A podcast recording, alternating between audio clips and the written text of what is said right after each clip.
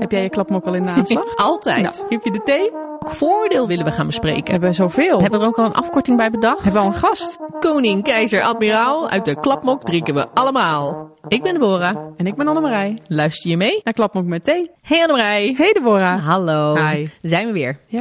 Hey, en ik heb eh, een eh, leuk, eh, leuk nieuwtje vandaag. Oh? Ja, ja, ja, ja. We zijn namelijk getriggerd op een heel leuk evenement wat eraan zit te komen. Ja. Op onze, via onze socials. Heel goed. Eh, want, wat, eh, wat wil, het, eh, wil het zijn? Er wordt een, eh, een 24 uurs bar, ja, barbers evenement. Is het nou barbers of barbier evenement? Of hoe barbier is Nederlands. Ja. En barber is natuurlijk het Oh, Engels. het is echt... barber. oh, het is- barber event. Event, barber event. Dat is het. Maar knippen en scheren voor het goede doel. 24 uur lang.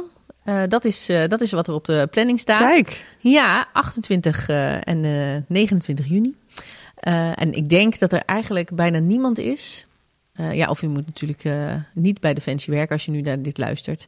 Die nog niets voorbij heeft zien komen. Geen flyers heeft gezien. Want ik denk dat elke kazerne inmiddels vol hangt met flyers. Daar lijkt het wel op. Ja. Over dit eh, 24 uur evenement. Shave Hartstikke the leuk. Soldiers heet het. Shave the Soldiers. Ja, Save a Soul. Ja. Absoluut. En want waar is dit ook alweer voor?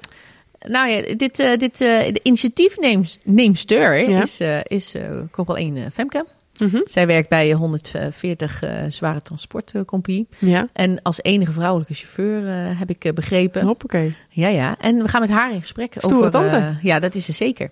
Ehm, over haar initiatief, wat ze samen met haar team, hè, want dat is iets Mhm. wat ze ook wel heel belangrijk vindt. Dat, dat zij niet in haar eentje doet, maar dat ze het echt met haar hele team inmiddels ja, een, een, een, echt een uit de hand gelopen idee is het inmiddels Ja, maar geworden. zij heeft natuurlijk wel het initiatief genomen. Ja, absoluut. Ja, ja. absoluut. Maar we gaan met haar eens eh, in gesprek om te kijken eh, wat, wat ze organiseert en, Ja. eh, en waarom. Gaan we doen? Komt ze. Nou, uh, Annemarij, hier eh, zitten we dan. eh, we zijn uitgenodigd eh, op de kamer van Femke, eh, kan ik eigenlijk wel zeggen. En wat een luxe. Kamer, kamer, gewoon appartement. Nou, daar lijkt het wel op, eh, Femke. Dat heb je goed voor elkaar. Ja, dank je. Ik ben ook best wel trots op eigenlijk. Dat kan ik me heel goed voorstellen. En eh, ja, we zijn hier natuurlijk eh, hè, om jou het hemd van het lijf te kunnen vragen over eh, jouw, jouw mooie actie Sha- Shave the Soldiers. Hè. Het is wel een beetje een tongbreker, hè? Shave the Soldiers. We hebben het ook bedacht toen wij een borreltje op hadden. En toen ging het op zich best wel makkelijk. Ja, toen kwam het veel soepeler Ja. dat kan ik me heel goed voorstellen. kan ik me heel goed voorstellen. Maar het eerste wat natuurlijk opvalt als we hier op jouw kamer komen is dat je dat ja, je komt hier binnen, er staat een grote kapperstoel. Mag je het zo noemen of heeft dit een speciale naam? Ja, ik eh, noem het liever een barbierstoel. Een barbierstoel. Ja. Ja. Ja, dat is eigenlijk een betere woord. En een barbierskast. Ja, Ja, precies. Dus we zitten eigenlijk helemaal in de, in de mood. ja. We, zitten helemaal, eh, helemaal, we zijn er helemaal klaar voor eigenlijk. Laat jij zo toen ook nog scheren. Het kan geregeld worden. Ja, dat dacht ik wel. nee, nee, ik denk het niet. De puntjes misschien, maar, maar daar laten we het bij. Daar laten we het bij. Maar even alle gekheid op een stokje. Hoe, eh, hoe is dit helemaal ontstaan, dat Shave the Soldiers? Wat is het? Ehm zal ik bij het begin beginnen? Ja, doe maar. Ik was eh, in 2020 eh, ben ik naar Litouwen gegaan. Ja. En daar had ik het idee om een trimmer en een tondeuze mee te nemen. Voor stel dat ik loze tijd zou hebben, dat ik daarmee aan de slag kon kijken of dat iets voor mij is. Want ben je, ben je, ben je kapper of nee, ben je nee, ik heb alleen af en toe als eh, een collega dacht van ik wil mijn haar korten, dan dacht ik nou dan doe ik het wel. Het is toch, je moet iets preciezer werk doen en ik vind dat wel leuk. Ja, Nou, ik ben daarmee begonnen en corona brak eigenlijk uit. En toen konden de jongens niet eh, naar de kapper toe. Ja. En ehm, wel met veiligheidsmaatregelen, maar dan kon ik aan de slag. En dat heb ik eigenlijk best veel gedaan. En er ontstonden ook super veel gesprekken, mooie gesprekken, diepgaande gesprekken. ja, ja. Ook met mensen die ik nog nooit gesproken had. Dat heel hun levensverhaal in één keer, eh, dat ik dacht, oké. Ik vind het mooi. wel knap dat je dat kan delen. Ook omdat, ja, ik ken diegene niet. En ik vroeg me gelijk af, moet ik daar iets mee doen? En Ja. toen zeiden ze ook van, nee, dat hoeft niet. Als je me gewoon luistert, vind ik al fijn. Ja. Toen dacht ik, oké. En nu heb ik zelf ook een, ehm, een eh, verleden met eh, mentale problemen. Ja. En ik herkende er me wel in, want ik had altijd het gevoel dat ik daar nooit bij iemand kwijt kon. En dat is de laatste vijf jaar is dat wel veranderd. En daardoor ben ik op een gegeven moment voor de spiegel, eh, toen ik klaar was met knippen, dacht ik van hoe vet zou het zijn om 24 uur te knippen. Gewoon een beetje een, eh, een, een geintje. ja. Daar begint Eh, het vaak mee, hè? Ja, nou, dat op zich. ik had alleen de impact van 24 uur nog niet helemaal eh, doordacht. En toen waren we terug en corona was voorbij, twee jaar later. En eh, toen had ik in de bar eh, met de jongens erover van, eh, is het wat? Ja, dat gaan we doen, leuk. Nou, Ja. Dat heeft zich steeds verder ontwikkeld en er waren steeds meer mensen bij betrokken. En ehm, nou, op een gegeven moment zeiden we, we gaan er gewoon voor. Nou, het liep al best snel uit de hand voor mijn gevoel dat het te groot werd, want we hebben totaal de kennis niet. Toen had Anton, een collega van mij, ook mijn rechterhand in het verhaal. Die eh, vriendin die werkt bij het Domingo House van Stichting Hulphond. Oké, ja. En zodoende hebben wij een gesprek gehad met Erik. En ehm, Erik was dan de band die zou komen als drummer eh, met de gitarist. En zodoende hebben we het gesprek gevoerd en hij was zo enthousiast en zei van nou, dit gaan we gewoon doen. Ja, En toen hebben we gezegd met z'n allen we gaan ervoor. ja leuk. En dat is eigenlijk gewoon geëxplodeerd. Ja, wel hè? En Ja. dan- dan blijft, het blijft maar leuk en het wordt steeds groter en mooier. Ja, dat is Ja. natuurlijk eigenlijk fantastisch. Ja, je noemt nu eh, Erik en je noemt het Domingo Huis. Maar daar komen we zo meteen eh, komen we daar nog uitgebreid eh, op terug. Ik wil eigenlijk nog wel eventjes terug naar, naar die 24 uur ja, knippen, barbieren. Eh, hoe mag ik het noemen? Maar wat is precies de bedoeling? Wat ga je Ehm, 24 uur doen? nou, de bedoeling is eigenlijk om ehm, awareness te creëren omtrent mentale gezondheid. Ja? Want ik merk best wel dat er veel eh, onbesproken problemen zijn. En vanuit mijn eigen ervaring heb ik ook zelf eh, zeven jaar niks verteld over wat er mij toen is gebeurd, eh, trauma. Ja. En op een gegeven moment merkte ik aan mezelf dat dat echt niet meer verder kon. Toen ben ik hulp gaan zoeken. En dat bleek dus doordat ik er nooit over heb gepraat, Ja. dat dat dus PTSS was geworden. En omdat ik nu daar open over kan praten de afgelopen vijf jaar, merk je ook dat dat best wel speelt. Ja. Vooral ook omdat we een eh, risicoberoep eh, zijn. En ja, ik gun gewoon niemand hetzelfde lijden. En mijn teamgenoten, we zijn dan met eh, tien man. Iedereen heeft wel zelf of kent iemand. Ja, en het is gewoon de tijd om erover te praten en eindelijk er wat aan te doen eigenlijk. Ja, Ja. dat is heel mooi. Dat is heel mooi. Kijk, het is natuurlijk heel vervelend en ik, vind, ik vind het zelf heel vervelend om te horen dat je ergens zeven jaar lang mee eh, rondloopt zonder dat je het gevoel hebt dat je, dat je daarover kan praten. Hè? Dat Ja. is wel heel lastig. En dan is het natuurlijk des te mooier als je dus nu eh, ja, met je team om je heen eh, een, een, een, een ludieke actie, wat eigenlijk als een grapje begint. Ja, Ja, ja toch? Als je dat op kan zetten. al is het inderdaad wat je zegt, awareness voor mentale gezondheid. Ja. Ehm, ja, maar ook hè, die drempel misschien wel verlaagd voor iemand die ja, misschien wel eh, een, een, een soort gelijk iets heeft meegemaakt. Of Ja. ook met iets zit waar, waar het gewoon heel moeilijk is om over te praten. En toch, eh, ja, misschien toch even die drempel, hè, dat, het, dat het gewoon mag zijn. En eh, dat je dus niet zo lang hoeft op te kroppen. En dat het misschien wel helpt om in die stoel te gaan zitten en het gesprek aan te gaan. Ja. Met misschien wel een wildvreemde die alleen maar even naar je luistert. Ja, vind ik wel mooi. En ik vind de link heel mooi dat jij zelf zegt. Hè, ik ben dat eigenlijk toevallig, ik heb dat meegenomen, dat ik het leuk vind een beetje mee te, te priegelen en eh, prima. Ehm, dat je dan in de gaten krijgt. Dit is echt een manier waarop mensen gewoon. Nou ja, wat vertel je in de barbierstoel? Hè? Eh, die zitten daar eh, één op één. Eh, daar komt van alles uit. Ja. En dat jij dat ook relateert aan iets wat je natuurlijk zelf hebt ervaren, waar je hebt, of realisatie die je zelf hebt gehad. En dat je dan denkt, ja, ik ga zo'n voor een goed doel ga ik iets doen, ga ik iets heel extreems doen. Juist omdat het gaat over dat waar kan ik mijn verhaal kwijt. Dat vind ik ja, heel mooi om te horen, heel sterk. Ja, ook omdat in de stoel heel vaak gesprekken worden gevoerd die eigenlijk normaal nooit gedaan worden. Ja, ja, dat vind ik mooi. Ja, maar misschien is dat ook eh, omdat jij eh, natuurlijk met collega's is dat. En ik, ik zit er even te denken, ik ga best vaak naar de kapper. dat gaat dan meestal over de vakantie en zo. En nee, gewoon een beetje de huistuin en de keuken dingen. Ook altijd heel gezellig. Ik ga altijd bij dezelfde kapper en het is altijd heel gezellig. Ja. Ehm, maar denk je dat het omdat het met collega's is en omdat je dat ook natuurlijk die situatie in Litouwen, je bent met elkaar, met elkaar toch op uitzending, dat dat, dat misschien nog iets eh, extra's geeft? Ja, het zou best kunnen, maar ook omdat ik een van de weinige vrouwen was daar natuurlijk. En ehm, die jongens die de verhalen ehm, vertelden waren van en jong en net in de relatie dat het bijvoorbeeld niet lekker liep. Of iemand die al jaren getrouwd was, waarvan de vrouw de moeite mee had dat hij weg was. En gewoon de meest normale dingen eigenlijk. En als je het daarover hebt, ja, dan ontwikkelt zo'n gesprek zich tot in één keer een super diepgaand gesprek. Want Ja. uiteindelijk zit je daar ja, bijna een uur in de stoel. Ik ben Ja. nog niet zo heel snel, dus dan duren de gesprekken al snel iets langer. Ja, Ja, nee, maar toch dan een soort uitlaatklep. Ja. ja, dat, dat, dat- ja je hebt eigenlijk altijd wel behoefte, dat, dat, ja, dat is natuurlijk ook gewoon zo, dat je moet ergens je verhaal kwijt. En eh, jij was daar, ehm, de, of degene bij wie ze dat verhaal kwijt konden, dat is natuurlijk wel heel mooi. klopt. Ja, En, en is dat iets, want ben je dat daarna... Je vertelt net dat ideeën is ontstaan om dit eh, voor het goede doel... dan 24 uur te gaan doen, om daar aandacht voor te vragen. Eh, ik zie, we zien hier natuurlijk eigenlijk gewoon een hele... Nou ja, kapsalon bijna. Ja, barbershop. Uh, in barbershop, ja. precies. Ik moet even een goede terminologie gebruiken. De barbershop, inderdaad, inderdaad. Zou ik uitleggen wat het verschil is? Misschien Ja, maak ik doe het makkelijk. Ehm, een kapsalon is vaak, ehm, of een kapperszaak, eh, waar mannen en vrouwen naartoe kunnen, voornamelijk vrouwen. Ehm, daar is het herenvak een ondergeschoven kindje. En het barbiersvak, eh, barbiersvak is eigenlijk gewoon een oude ambacht. Dus van oldschool eh kapsels tot eh, de nieuwste fates en dat soort dingen. Dus het is echt, eh, wij doen fates. alleen maar mannen als barbiers. Ja, want jij noemt jezelf nu ook barbier. Ja. En je hebt, heb je er inmiddels dan ook een opleiding gedaan? eh? Nou, ik ben eh, toevallig gisteren met mijn eh, vakbond opa Mario. Die heb ik eh, zeven jaar geleden ontmoet toen ik voor een ander goed doel bezig was. Ja. Ehm, zijn we naar Schoren Barbiers in Rotterdam gegaan. Dat is de barbier van Nederland. En hun waren ook zo enthousiast over ons idee dat eh, een van de barbiers uit Utrecht, Duncan, die komt ons helpen. Oké, leuk. Ja. En ze gaan eh, nu nog even overleggen waarmee ze ons allemaal kunnen helpen. En ze zeiden ook van, nou, als jij nog een paar dagen cursus nodig hebt, dan kan je bij ons langskomen. Wat leuk. Dus dat is echt super tof. En het is natuurlijk de beste van Nederland. Want ze Ja. komen vanuit de hele wereld daar. Dus Ja. eh, nou, dat is super eh, gaaf. een masterclass barbieren. Ja. ja, heel gaaf.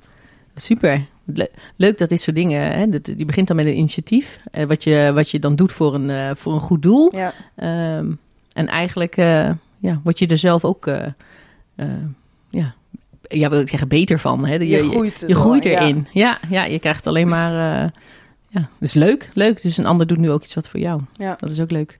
Ja, en het, valt me op dat heel veel mensen er echt super bereid in zijn. Want Ja. dit idee is natuurlijk een jaar geleden ontstaan toen wij eh, bij 140 in de bar bij de brand trappen en een sigaretje stonden te roken.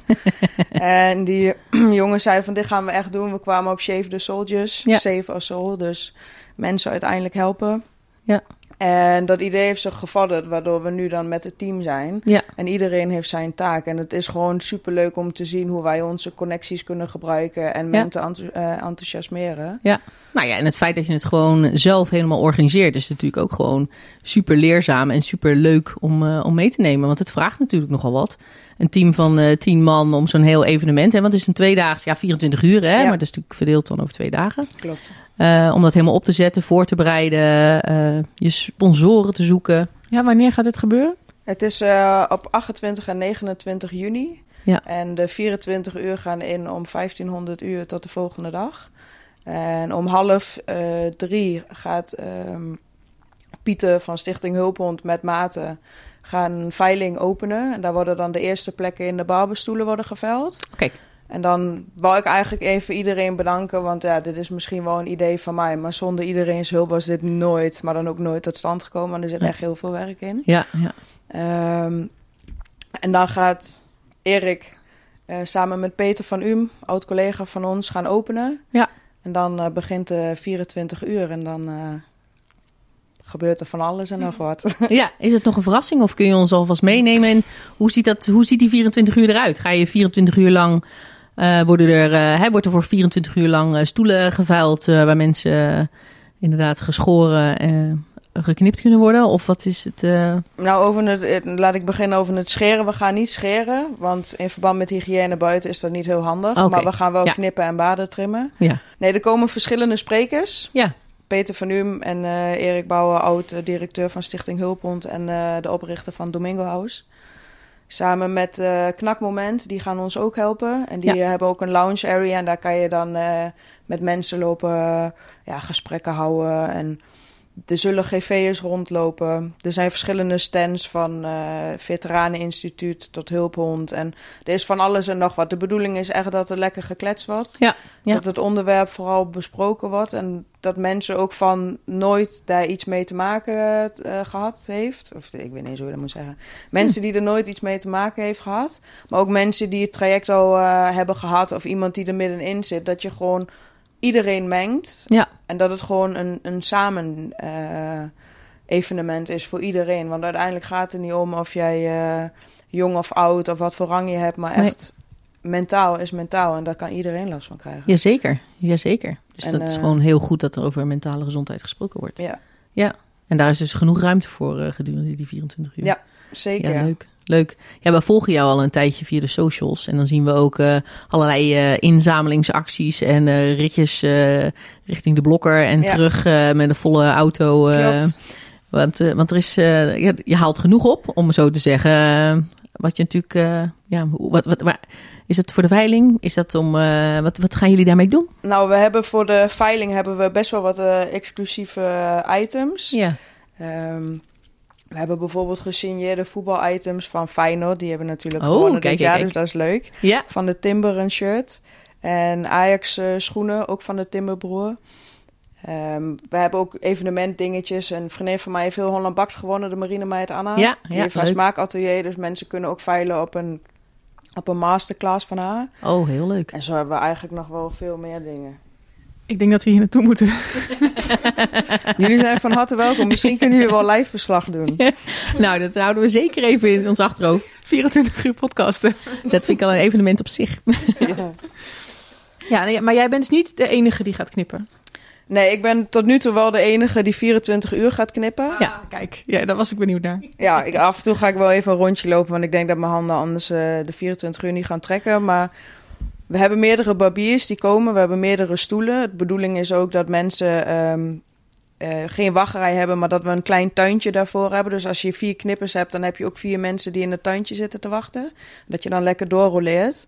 En ja, we hopen eigenlijk op dat er nog veel meer barbiers of kappers, kappers mag ook zeker, dat hun zich opgeven en eh, zodoende met ons die eh, marathon wil doen. Ja, ja. Ja. dus als je nu een kapster bent of kapper bent en je denkt, hé, hey, dat is leuk, dat is een leuk initiatief, dat zou ik willen steunen, dan eh, kunnen ze contact eh, Ja. of via, via ons eh, een bericht sturen, dan zorgen wij dat het bij Femke terechtkomt. Of hebben jullie een, hebben jullie een adres waar mensen met hun ideeën of... We hebben een e-mailadres, shavethesoldiers@gmail.com. Ja. En daar kunnen mensen dan laten weten dat ze graag willen helpen. Het vergt wel dat ze zich aanmelden via de procedure.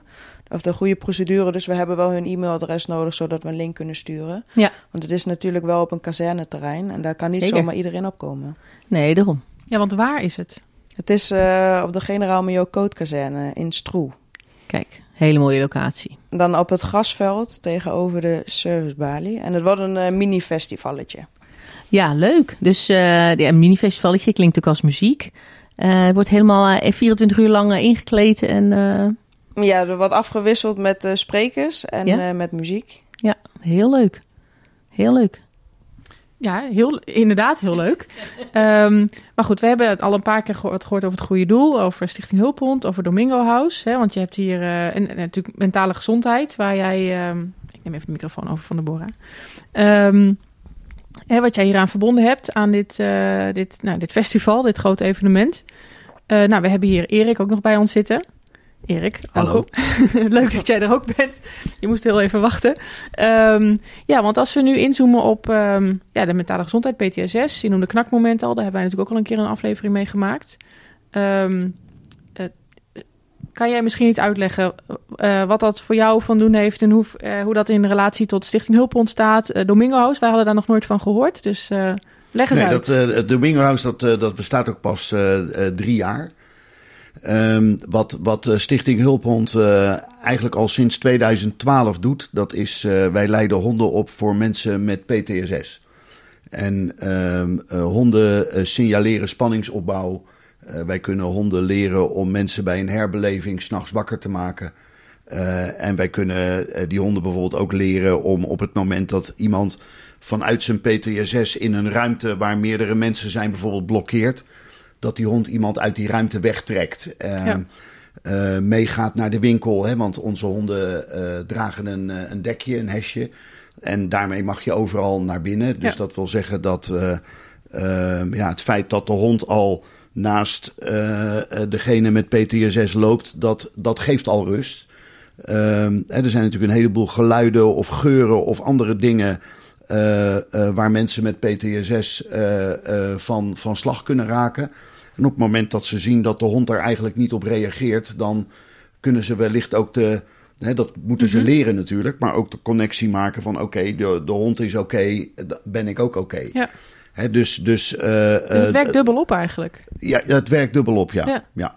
En eh we zijn daar in, in 2012 zijn we daarmee begonnen. Ik eh, werd in 2012 eh, werd ik eh, opgebeld door een, eh, een veteraan eh, met de naam John Kunstman. De man is helaas eh, inmiddels overleden. Ehm, en die belde mij op in 2012 en die zei: eh, Ik heb een hond gekocht. En ik heb op een Amerikaanse website gelezen dat ze daar honden opleiden voor mensen met PTSS. En jij gaat mijn hond trainen. Had je al, al ervaring hiermee? Of, eh? Nee, nee. en op dat moment heb ik tegen hem gezegd van nou, eh, interessant John. Eh, eh, John eh, zat bij de luchtmobiele brigade in, in Smilde. Of althans, hij, hij woonde in Smilde. En toen heb ik tegen hem gezegd van nou, zo moet ik dan niet eerst maar eens even bij je langskomen. Dus ik ben in de auto gestapt, ik ben er naartoe gegaan en nou, heb mij verdiept in, in PTSS. En toen hebben wij besloten als stichting om die honden op te gaan leiden. We hebben zijn hond ook getraind. ja. En nou, dat ging eigenlijk allemaal prima. En eh, de, eerste, de eerste hond die we hebben uitgereikt ehm, en die we hadden opgeleid, even buiten de hond van John om, eh, die was voor Patrick Kaslander. En eh, Patrick zat in hetzelfde konvooi waar Dennis van Um, de zoon van Peter, is omgekomen. En Patrick had ook, was als eerste bij, bij, bij de jeep waar Dennis in zat. En wij hebben toen aan Peter van Um gevraagd of om eh, eh, deze hond aan Patrick eh, uit te reiken. Nou, dat heeft hij gedaan. En wij hebben op datzelfde moment ook aan Peter gevraagd of hij ambassadeur van onze stichting wilde worden. Om zeker ook op het vlak van PTSS ons te helpen het op de kaart te zetten. En nou, daar heeft hij gelukkig ja tegen gezegd en hij heeft deze hond uitgereikt. Dus wij hebben inmiddels, eh, zeg maar 2023, eh, zo'n 11, 12 jaar ervaring met het, eh, het opleiden van honden voor, voor mensen met PTSS. We hebben een heleboel veteranen inmiddels van zo'n hond voorzien. Maar we hebben ook wel geconstateerd dat er in sommige gevallen wat meer nodig is dan eh, alleen maar het plaatsen van een hond. Hè. De vraag is natuurlijk altijd, als je dan zo'n hond bij iemand plaatst en die hond is ongeveer twee als die geplaatst wordt. En hij gaat op zijn tiende met pensioen, dus hij werkt echt acht jaar bij jou. Hè, wat doe je nou als die met pensioen gaat? Eh reik je nou eenmalig zo'n hond uit?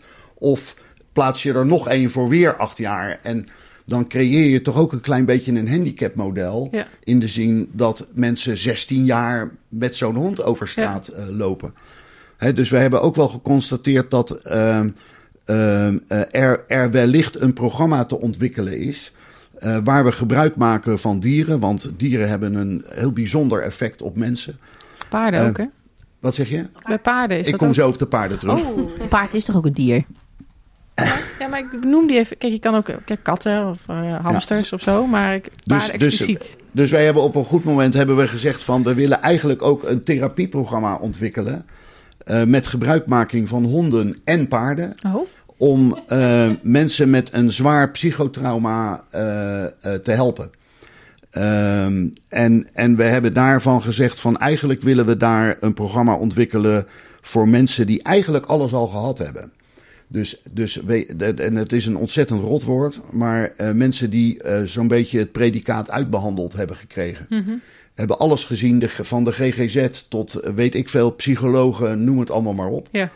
En eh, wij hebben gezegd, wij willen ons graag focussen op die groep mensen, omdat wij geloven dat daar echt iets te behalen is. En, ehm, en daarmee hebben we dus het Domingo House opgericht. En we hebben daar een uniek ehm, eh, therapieprogramma ontwikkeld. eh, om mensen met, met een behoorlijke PTSS, hè, want als je het predicaat uitbehandeld krijgt, dan, dan betekent dat nogal wat. En wij slagen erin om 85% van de mensen. En dan roep ik altijd om ze weer huppelend de deur uit te krijgen. Maar om in ieder geval ze een stuk beter de deur uit te krijgen dan dat ze binnenkwamen.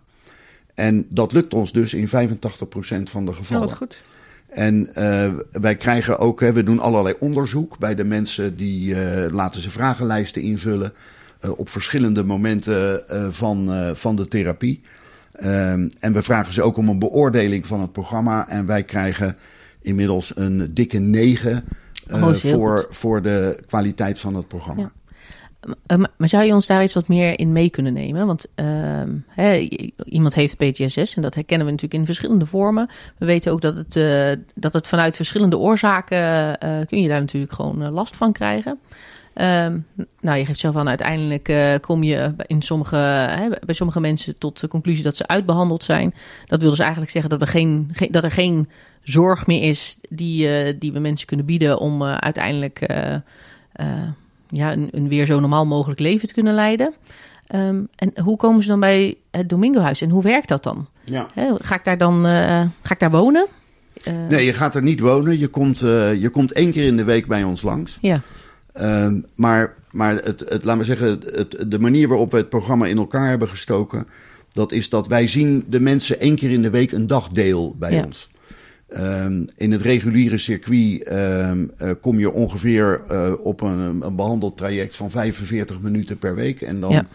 uh, hangt er een grote klok in de ruimte. En dan na 45 minuten zeggen ze van dit was het, keer. tot volgende week. Ja. Wij zien de mensen een dagdeel en wij zien de mensen met z'n tweeën. Ja. Dus dat wil zeggen dat wij zetten twee therapeuten op één persoon. Oké. Okay. En het feit dat je de mensen een dagdeel ziet uh, het feit dat je ze met z'n tweeën ziet, dat stelt je ook in staat om de puzzel te leggen. Ja. Want wat wij altijd zeggen, een uh, PTSS krijg je niet alleen maar van vreselijke gebeurtenissen. Nee. PTSS krijg je van jezelf. En uh, het heeft alles te maken met de manier waarop jij omgaat met de met de gebeurtenissen. Ja, met wat, dat wat jou uh, overkomen is. Ja. In wezen is het natuurlijk zo dat, dat ieder mens is getraumatiseerd. Mm Wij maken allemaal dingen mee uh, uh, die niet leuk zijn. Mm -hmm. hè? Mhm. Overlijden van kinderen of, nou ja, je kunt de meest afschuwelijke dingen, ongelukken, noem het allemaal maar op. Ja.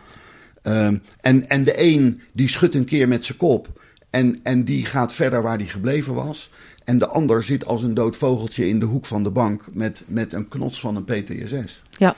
En, en dat heeft alles te maken met de manier uh, waarop jij omgaat met de informatie. En wat ook zo is, dat uh, uh, familiesystemen, dus de familie waar jij uitkomt. Ja. en dat is niet alleen het gezin waar je uitkomt, maar eigenlijk ook generaties daarvoor. Mm -hmm uh, uh, is het zo dat het trauma uh, overgedragen kan worden van de ene generatie op de volgende generatie. Ja.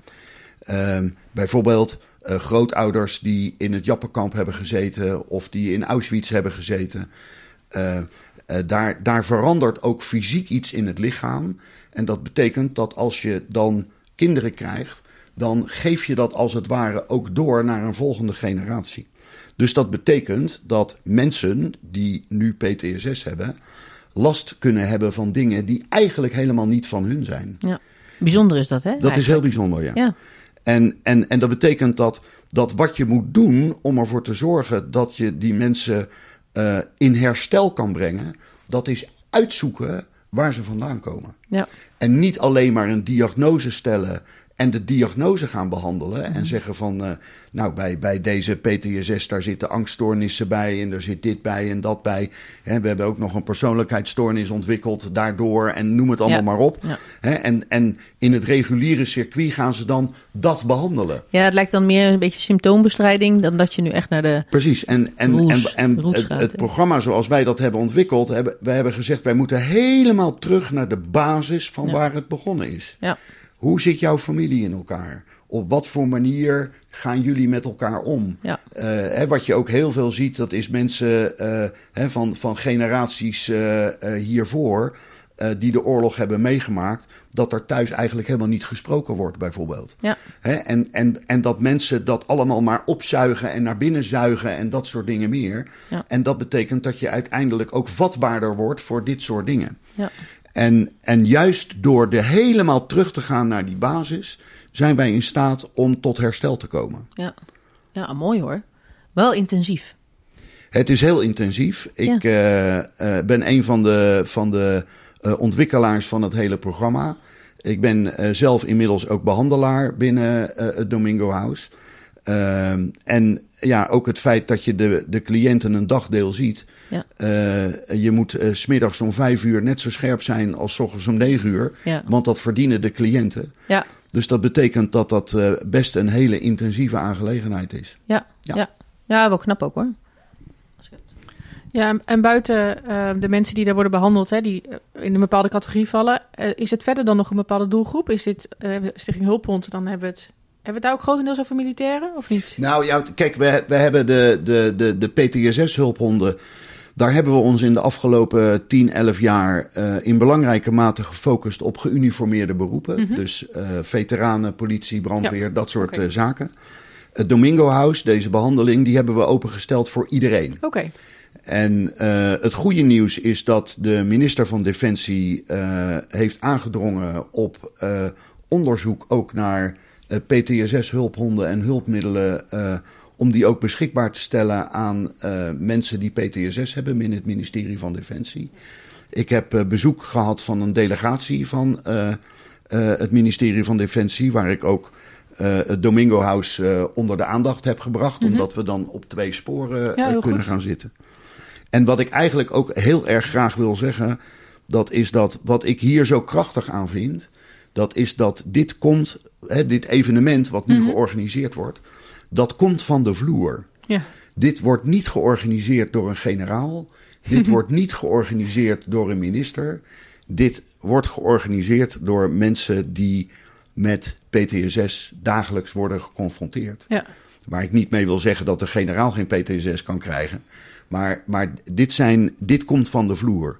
En, en wat ik hier heel krachtig aan vind, dat is dat eh, het evenement wordt georganiseerd om klachten in deze vorm, PTSS in de brede zin van het woord, bespreekbaar te maken. Ja. Om het erover te hebben. ja.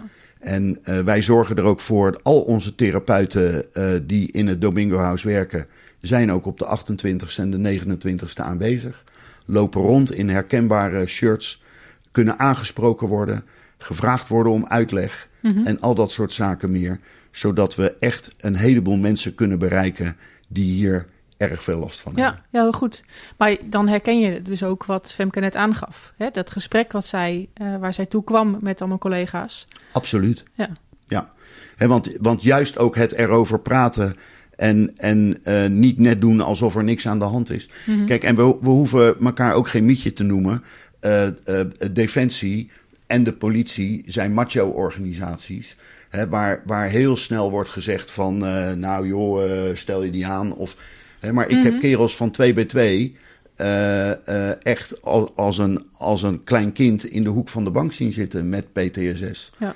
Hè, en, en dat daar oog voor komt en dat er ook oog komt voor het feit dat we, niet moeten zeuren, maar, maar dat er aandacht voor komt. Ik vind dat echt heel belangrijk. Ja. Merken, merken we ook een beetje, eh, en dat is misschien ook eh, richting jou, eh, Femke, merken we ook een beetje dat die tijd kantelt. Dat het nu veel meer en veel makkelijker is om, om het gesprek hierover op te starten. In de brede zin hè, van het woord. We hebben natuurlijk, hè, knakmoment is natuurlijk geweest. Eh, die, pro- ja, die geven hier aandacht aan, die proberen het bespreekbaar te maken. Nou, we hebben ook een aantal keer eh, in de podcast ook aangegeven dat het belangrijk is om, om, om dingen bespreekbaar te maken. Hè. Dingen, onderwerpen die heel gevoelig zijn, die misschien, die misschien wel lastig vinden, eh, hebben het erover, dan is het dan minder lastig. heb, je, heb, je zelf het gevoel dat we, dat we nu in een tijd zitten die zegt van nou, de, de tijd is rijp om, eh om hiervoor open te tijd staan? is zeker, eh, de, zo, de tijd is zeker rijp. Ehm, alleen, het zit in je gedrag, dus het is niet iets wat je zomaar verandert. Nee. En ik denk hoe vaker wij het erover hebben, en het moet niet geforceerd gaan, maar gewoon lekker ontspannen, lekker praten. En dat is ook het hele bedoeling met het evenement. Ja. Dat het een fijne sfeer is. Het is een beetje een buiten, lekker ruim. Iedereen heeft de ruimte, een beetje woonkamersfeer. Ja. Ja, ik denk dat dat het fijnst is om zo eh, te gaan babbelen. Natuurlijk met een sapje erbij, dat helpt ook vaak wel. het is niet de bedoeling dat mensen dronken worden. Maar gewoon dat mensen gewoon prettig Ontspannen. zijn en gewoon lekker babbelen. En dat het ook gewoon oké is om te praten. Ja. En sommigen hebben dat gevoel niet. Ik had dat ook altijd. En het zit vooral bij jezelf. Het is het eh, kwetsbaar opstellen is lastig, vooral omdat je er op dat moment nog mee dealt. Ja. Ehm, je denkt dat je alleen bent, maar je praat er niet over en de rest praat er ook niet over. Pas op het moment dat je erover begint te praten, denk je: hé, hey, ik ben helemaal niet alleen. Nee. En Nee. dat merk ik nu ook. En tot op de dag van vandaag, ik praat er nu ontzettend veel over. ja, wat, wat dat met mensen los heb gemaakt. Ik had bijvoorbeeld een vriendin en nou, mijn trauma, ik durf het wel te zeggen hoor, kwam door een verkrachting. Ehm, en het probleem is dat je heel vaak te horen krijgt: oh, dat vroeg je zelf om. Of ehm, je hebt het er zelf nagemaakt. Of als Ja. iemand daarvoor uitkomt, dan zeggen ook heel veel mensen: van ja, maar ja, je wilt alleen maar aandacht. Ja. Dat zijn redenen waarom ik het altijd. Ik krijg het gewoon gelijk moeilijk mee.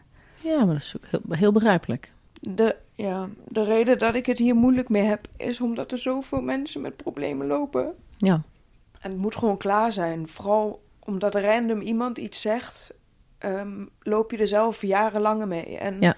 hoe langer je dat doet, hoe langer je van jezelf verwijderd, of hoe verder je van jezelf verwijderd raakt. Ja. En dat maakt het proces daarna alleen maar moeilijker. Ja. Ehm, toen ik na zeven jaar daar eindelijk over begon te praten, toen heb ik mijn ehm, vriendin het dat verteld. Toen begon een vriendin van mij al te huilen. Toen zei ik ook, ik zeg meid, dat is echt niet nodig, want het is al zo lang geleden. En toen zei zij ook, ik heb precies hetzelfde meegemaakt, alleen ik heb het er nog nooit met iemand over gehad. ja,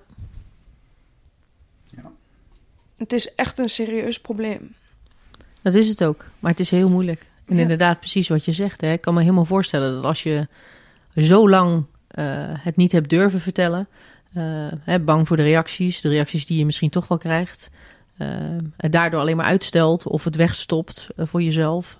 Ja, het wordt alleen maar moeilijker. Ja. Het wordt alleen maar moeilijker om die stap te maken. Om wanneer begin je dan en tegen wie begin je dan? En eh, Ja, het moment dat je er eigenlijk ook pas echt be- eh, over begint te praten, dat was bij mij, dat was toen het echt uit de hand liep. ja, Dat ik het ook echt niet meer zag zitten. Ehm, toen ben ik nog twee jaar doorgelopen en ik heb een man leren kennen, daar ben ik zo verliefd op.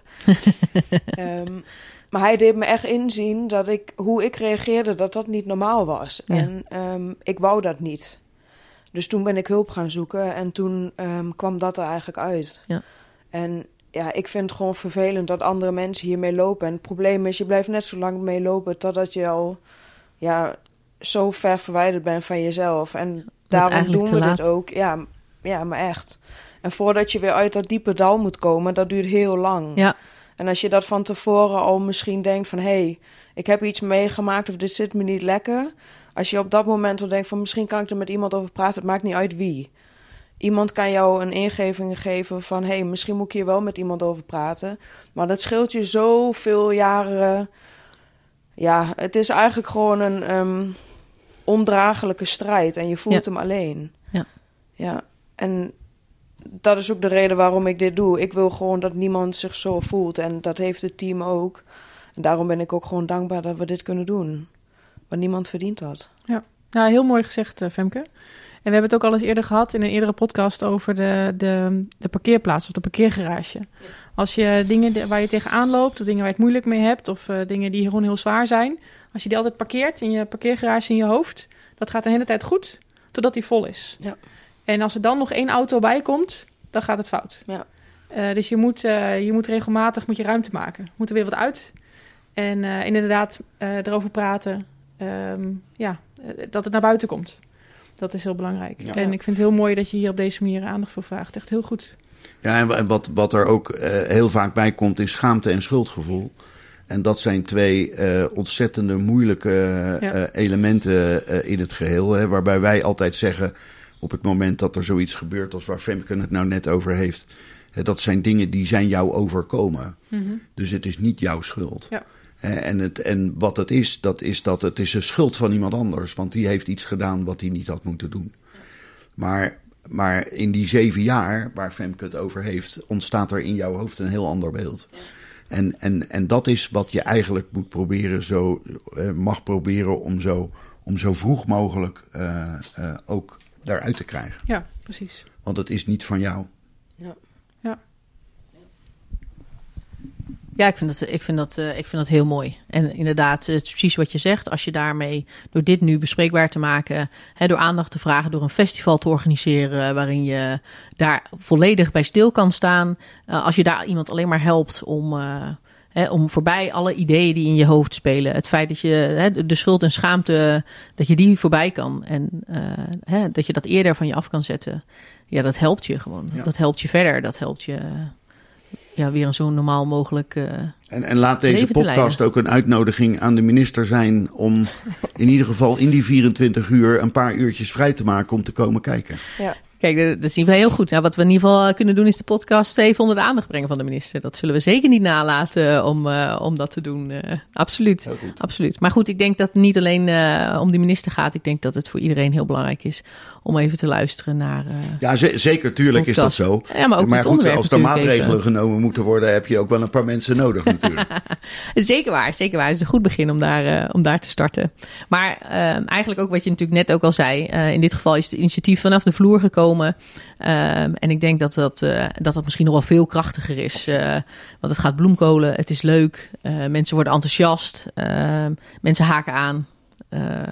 Ja, en dat is heel goed. Ja, het is echt bijzonder hoeveel steun wij krijgen. Je, Ja. je vraagt iemand om één klein dingetje en ze denken gelijk mee en komen met ja, nog veel uitgebreidere dingen om eh, te helpen. En mensen willen teams vormen om te helpen achter de bar. En Ja. komen met cadeaus om te veilen. En we hebben natuurlijk ook een loterij en eh, we verkopen muntjes. En voor alles wat je er eigenlijk kan kopen gaat eh, bijna al het geld richting Domingo House en Stichting Hulphond dan. Ja, en zo willen we eigenlijk gewoon... Ons doel was 10.000 euro. Nu is het 50.000 euro. Ja, ja, ja precies. Voordat wij wisten dat ehm, Erik met ehm, een delegatie van de minister had gesproken, dacht ik van hoe tof zou het zijn. Want mijn eh, teamgenoten wouden dit elk jaar terug laten komen. Nou, ik kan jullie garanderen, ik ga dat niet trekken. Want het is zoveel werk, ook omdat we geen ervaring hebben. Maar hoe tof zou het zijn om een samenwerking tussen Defensie en Stichting Hulphond slash House te hebben, dat er gewoon voor eeuwig hulp is. Ja. Dat is eigenlijk het mooiste wat er is. Wat we kunnen zijn. bereiken tenminste. Absoluut. Ja, ik heb er nog eentje. Erik, als nou dit, eh, dit prachtige doel, hè, als dat nou lukt, wat, wat gaan jullie daar dan mee doen? Ja, dat is een hele goede vraag. Eh, wat, wat, wij, wat wij sowieso eh, willen doen, dat is eh, ehm, eh, van, vanuit het geld. Eh, maar dat doen we natuurlijk al. eh, hè, maar, maar wij zijn een fondsenwervende organisatie. Dus dat betekent dat tot op heden krijgen wij voor bijvoorbeeld het plaatsen van PTSS-hulphonden van niemand iets. Hè. Dus dat betekent dat wij al het geld uit de markt moeten halen om zo'n hond bij iemand te plaatsen.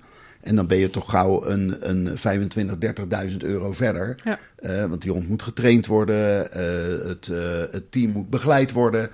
Dus dat, eh, dat is allemaal uren die wij daar dan eh, in stoppen.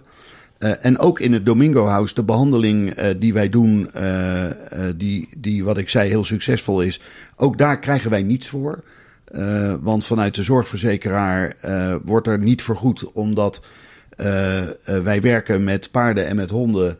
En dat is niet evidence-based, zoals dat heet. Dus dan krijg je niks. Dus ook dat ehm, eh, financieren wij helemaal zelf. Eh, en dat betekent dat eh, eh, wij- sowieso, hè, en we hebben dat ook aangegeven aan de delegatie van Defensie die bij ons is geweest, hè, dat we per jaar een aantal honden kunnen plaatsen bij mensen met PTSS. En dat wij natuurlijk een aantal plekken in het Domingo House beschikbaar stellen voor mensen van het ministerie van Defensie Ja. met PTSS. Dus op die manier kunnen wij ons steentje bijdragen aan het herstel eh, van, van mensen die, die hulp nodig hebben. Nou, helemaal duidelijk. Ja, ik, heb jij nog vragen, Deborah? Nee? Nou, Femke, dan wil ik jou het laatste woord geven. Wat wil jij nog iedereen laten weten, nog vertellen? Wat hebben we nog niet behandeld? Eh, heb je een boodschap die je nog niet hebt verteld, waar je nog iets over wil zeggen? Nou, ik denk als je iemand vraagt hoe het gaat, moet je dat oprecht vragen. En niet als iemand antwoordt, ja, het gaat eigenlijk niet goed. En denk je, shit. Dan moet ik er wat mee. Eh, ja, ik snap dat mensen niet weten wat ze ermee moeten doen. Maar je kan ook gewoon vragen, oké, maar waarom gaat het niet goed? Precies. Want heel veel mensen vragen hoe het gaat uit beleefdheid. En niet uit interesse. Want zeg maar eens een keer, het gaat niet goed. Mhm. Mensen weten vaak niet hoe ze moeten reageren. En gewoon geen domme grapjes maken. ehm, want alles kan een trigger zijn voor iemand die, eh, die het moeilijk heeft. En als je ziet dat iemand het moeilijk heeft, neemt diegene gewoon lekker apart. Ehm, en vraag hoe het gaat en of je ergens mee kan helpen. Al is het gewoon een luisterend oor zijn. Dat is al heel wat. Nou, Ja. vind ik een heel mooi advies.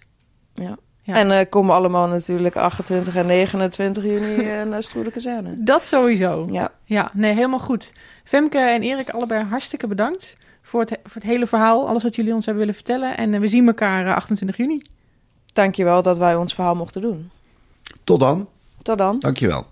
Nou, ik heb werkelijk nog nooit op zo'n mooie legingskamer gezeten. Nee, dit had ze heel goed voor elkaar. Ja, een hele Ja. barbershop. Ja, En eh, nee, dat was echt, eh, echt goed voor elkaar.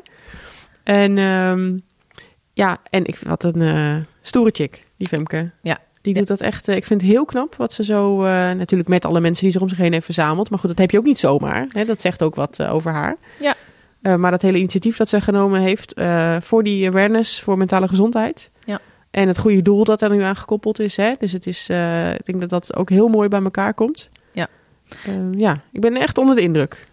Ja, ben ik wel. En ik vind ook echt, eh, ja, ik vind het ook belangrijk. Hè? We hebben natuurlijk al vaker aangegeven in verschillende, in verschillende podcasts hè, over mentale gezondheid, over eh, hè, dat, ja, dat we dat gewoon veel meer moeten bespreken. Dat hebben we met Knak hebben we het erover gehad.